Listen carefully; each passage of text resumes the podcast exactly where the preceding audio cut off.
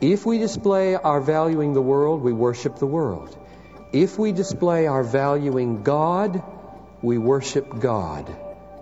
And therefore, the renewing of the mind to value God and His ways is the preparation for all of life as worship. So, how do we renew our minds so that every part of life is an act of worship? That's the question John Piper answers from Romans 12, 1 and 2 in this episode of Light and Truth. This sermon was originally preached at Bethlehem Baptist Church on November 30th, 1997. If it's true that the inward essence of worship is a being satisfied with all that God is for us in Jesus or a cherishing of Christ as gain, that explains why all of life is worship. Because all of life becomes either an expressing of what you are satisfied by or a questing for more satisfaction of where you think it can be found. All of life. Whether you eat or drink, do all to the glory of God. That is, do all as worship, which means let, let orange juice drinking and the way you drink it and the feelings that you have when you drink it magnify God by showing that you're satisfied in Him, not the orange juice. And the Christian life is figuring out how to do that. There is a way to do that. Romans 12, 1 and 2 is all about worshiping God in your everyday life. Therefore, I urge you, brethren, by the mercies of God, to present your bodies a living and holy sacrifice acceptable to God, which is your spiritual service of worship. And do not be conformed to this world, but be transformed by the renewing of your mind, so that you may prove what is the will of God, that which is good, acceptable, and perfect. So, what this verse says is that the presenting of your bodies to God as a sacrifice is worship. So, what is that? What's that referring to? A sacrifice is usually dead. They slit its throat, bleed all over the altar. It's dead. But he says, no, no. I don't want you to make the comparison that way. It is a living sacrifice. So he rules out human sacrifice. And then it says uh, in the Old Testament that they were usually eaten by the priests so they didn't exist anymore. So a, a sacrifice not only was killed, it disappeared. And uh, clearly he would say, that's not what I have in mind. That's not the analogy. Because back in chapter 6, this word present your bodies three times. Present your members, present your members, present your members. That means arms, legs, eyes, tongue, sexual organs. Present your members to God as instruments of righteousness. That is, as instruments in the hands of God whereby righteousness will be manifest in the world. So clearly, the sacrifice offered to God neither is dead or maybe it is, we'll come back to that in a minute, nor does it go out of existence, but really exists, really acts, does things in the world. So, how is it a sacrifice? What does this mean? Present your bodies as a holy and acceptable sacrifice and worship to God. Now, the way I'm going to answer that question is by suggesting to you that the connection between verse 1 and 2 is that verse 1 is speaking in symbols, offer yourself as a sacrifice. That sacrifice will be an act of worship. And verse 2 explains the symbols with language that is more realistic. And my justification for making that connection is the link in the word acceptable. Notice? Look at verse 1. Present your bodies holy and acceptable to God. And then that one word turns up again in verse 2 where it says that the renewed mind is to prove what is the will of God, what is good and acceptable. So I, I get a clue here that using your body to do the acceptable will of God is like or explains the offering of your body to God as an acceptable sacrifice. And if you're with me there, then what we can do here is land on verse 2 for a few minutes and poke around in there and try to understand the dynamics of what's going on here in this thing and then let it explain verse 1 instead of just guessing what verse 1 might mean ourselves. So let's look at verse 2. It has a negative statement, a negative command, and a positive command. The negative command says, don't be conformed to this world. The positive says, be transformed. Now I just want to stop there and urge you to do that. These are present tense, ongoing commands. This is not something that happens instantaneously on the day you were converted. That's a beginning, it's not an ending. Go on this morning and this afternoon unconforming yourself to the world. Do that this afternoon. Think of something in your life that looks like the world in a way that it shouldn't. And unconform yourself. Take it off. Or positively, be about the business of becoming more and more transformed. I wonder how many fatalists there are in the room. Don't raise your hand. Fatalists who, who say, I'm just this way. This is the way it is. It's so wrong. That's so wrong. The Bible is all about change. Daily change. If it takes 20 years, give it 20 years. But don't coast. Don't get up and say, Que sera, sera, I prayed to receive Jesus. Don't do that. So many professing Christians sell their birthright at this point. Give it away and drift from God, live lives at best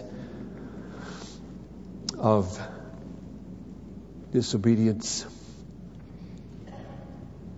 Now, how?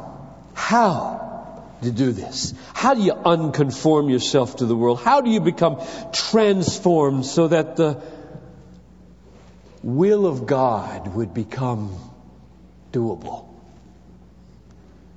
It says, not, well, look what the world is wearing. Look what the world is watching and listening to and buying and playing. Make a list. Don't do them. It's not what it says. That's, that's a good way to become a hypocrite, a legalist, with a nice Pharisaic cup, clean on the outside and filthy with self-righteousness on the inside. It's not what the verse says. The verse says something very deep and very profound that we all need to be about. It says, be transformed by the renewing of your mind. Now that's inside. We're talking inside work here. The mind is inside. Don't be conformed, be transformed mainly from the inside. by the renewing of your mind. Now, what does that mean? What is the renewing of the mind? The NASB says that we should uh, be renewed in our mind so that we might prove what is the will of God. Now, this little word prove is a tremendously important word. I'm making almost this entire sermon hang on the meaning of this word. It has two pieces to it. Those of you who have NIVs will notice that two words are used to translate this one verb. And that's okay because it's very hard to bring this word over into one English word. The two meanings of the word dokimazo are to test something, like gold, to see if it's pure, and then having tested it, approve it for what you have found it to be truly. So it's both a, a, a mental testing thing and an emotional approving thing in this word. You can track it down. The use of it in the New Testament, and it's used both of those ways. In some places, like here, I think both are implied. So the NIV, I think, says, I jotted it down here, then you will be able to test and approve. That's one word. Test and approve what God's will is. So the root issue here, I'm going to argue, the root issue in transformation and the use of your bodies to do the will of God and thus present yourself to Him as a sacrifice that is pleasing to Him and is worship in all of life, the root issue is whether when you sniff the will of God, you love it, you approve it. That's the root issue in worship. Let me illustrate the difference here so you get it. Um, suppose you're an old uh, panhandler and uh, you've got this little business of looking for gold, you know. At least I only saw this on television, so I don't know if it's the way they did it. You'll take a pan in a stream, scoop up some stones, shake it around until you see some yellow, and that's what they always did in the westerns anyway. And suppose that you uh, want to do this and you hire a poor, uneducated, unsuspecting hillbilly who doesn't even know gold exists, let alone that it's valuable and you hire him and you show him the nuggets. You say, this is gold and this is gold and this is gold and this is stone and this is stone and this is stone. Don't pick out the stones, pick out the gold. I'll pay you 50 cents a day to help me find these little yellow stones. Really? 50 cents a day? Wow, okay. And so he sits there accurately testing the stones. He's accurate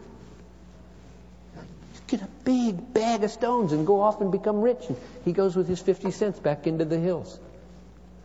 That, that would be the way many people live the Christian life.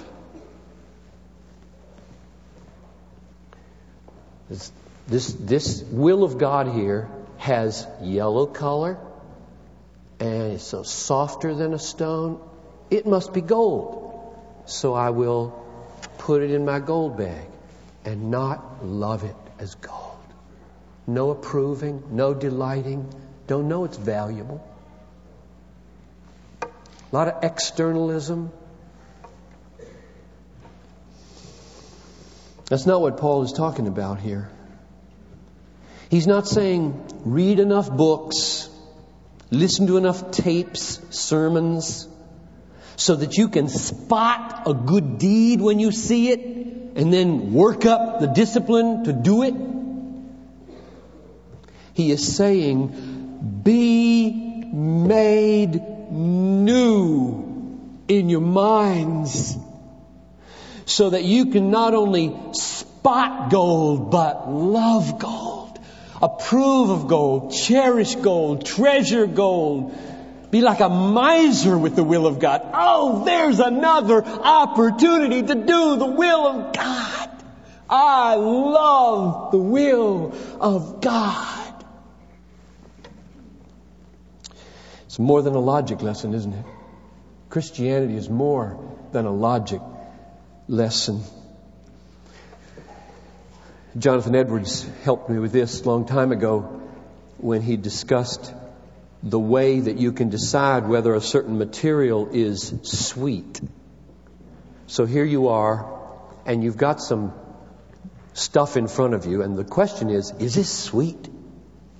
And you look at it and you say, it's brown, and it's gooey, and it came from a beehive, and if you put water in it, it gets all icky and crystallized. And if you put it on toast, it makes a two year old's eyes light up. So it must be honey. And I know logically from my experience that honey is sweet. Therefore, I declare this stuff is sweet. And their people live their Christian lives.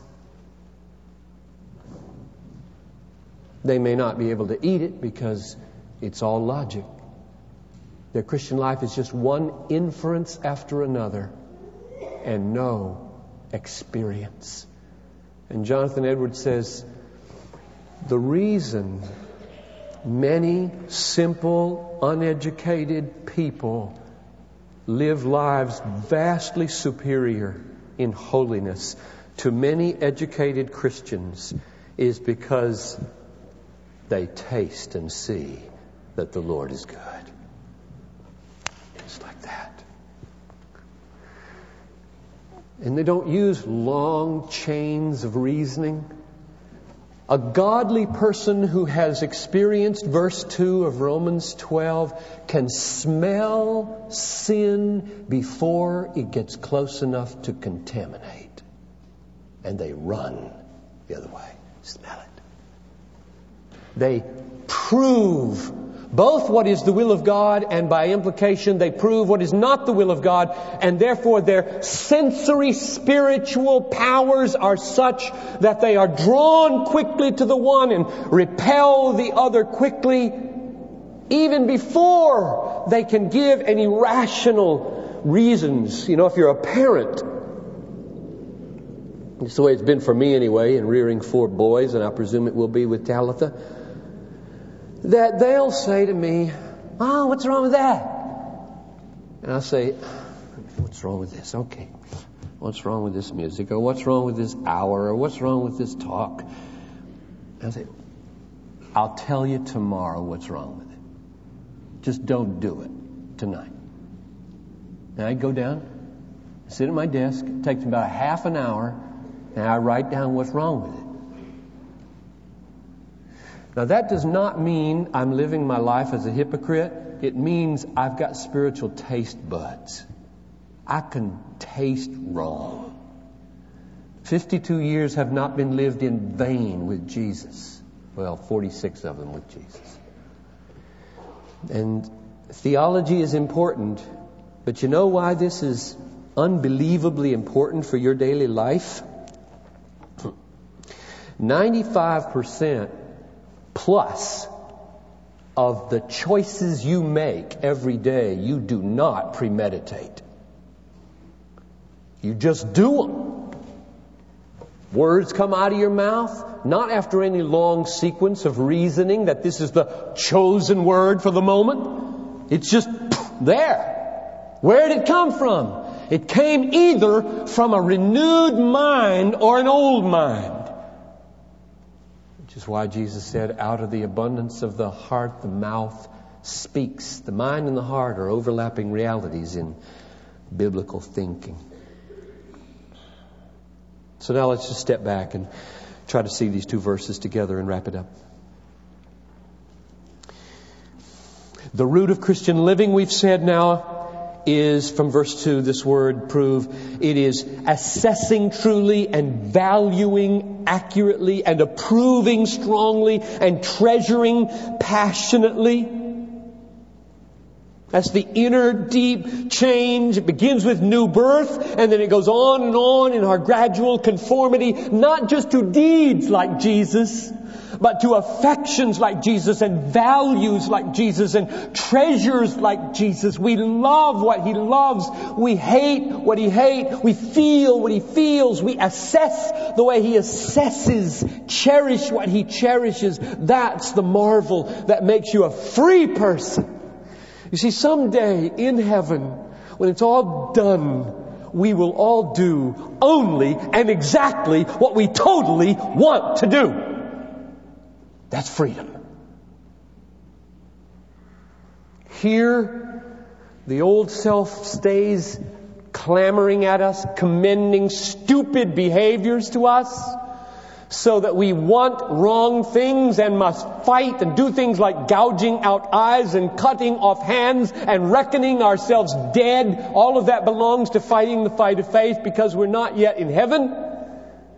But our goal is to want what he wants and therefore be free.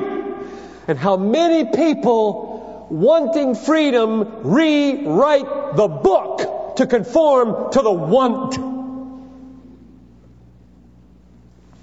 It won't work.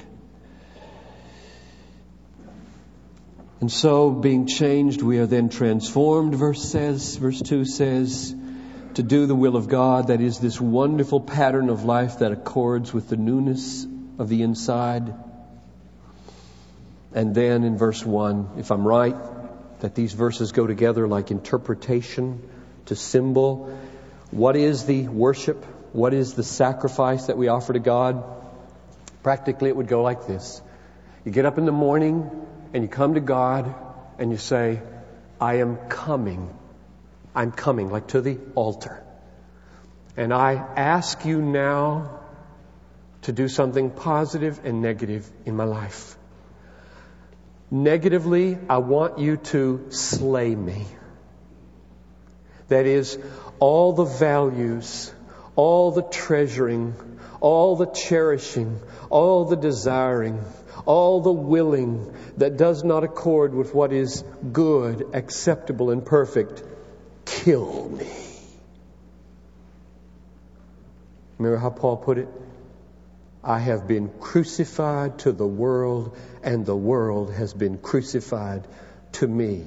So we offer ourselves up first on the negative side to be killed. And then we say, and would you now awaken afresh and bring to life new treasures new values, new virtues, new beauties, new things to find acceptable so that I can prove them and approve them. And then we get up off our knees and with our hands and our eyes and especially our tongues and our sexual organs we enter life as displayers of what we value either the will of God or the world. If we display our valuing the world, we worship the world. If we display our valuing God, we worship God. And therefore, the renewing of the mind to value God and His ways is the preparation for all of life as worship. This is Light and Truth, God centered preaching to help you see Christ clearly and treasure Him truly. I'm your host, Dan Kruver. Thank you for listening. On our next episode, John Piper will preach a sermon titled Treasuring Christ in the Lord's Supper in our series, What is True Worship? I hope you'll join us. For more resources, visit desiringgod.org.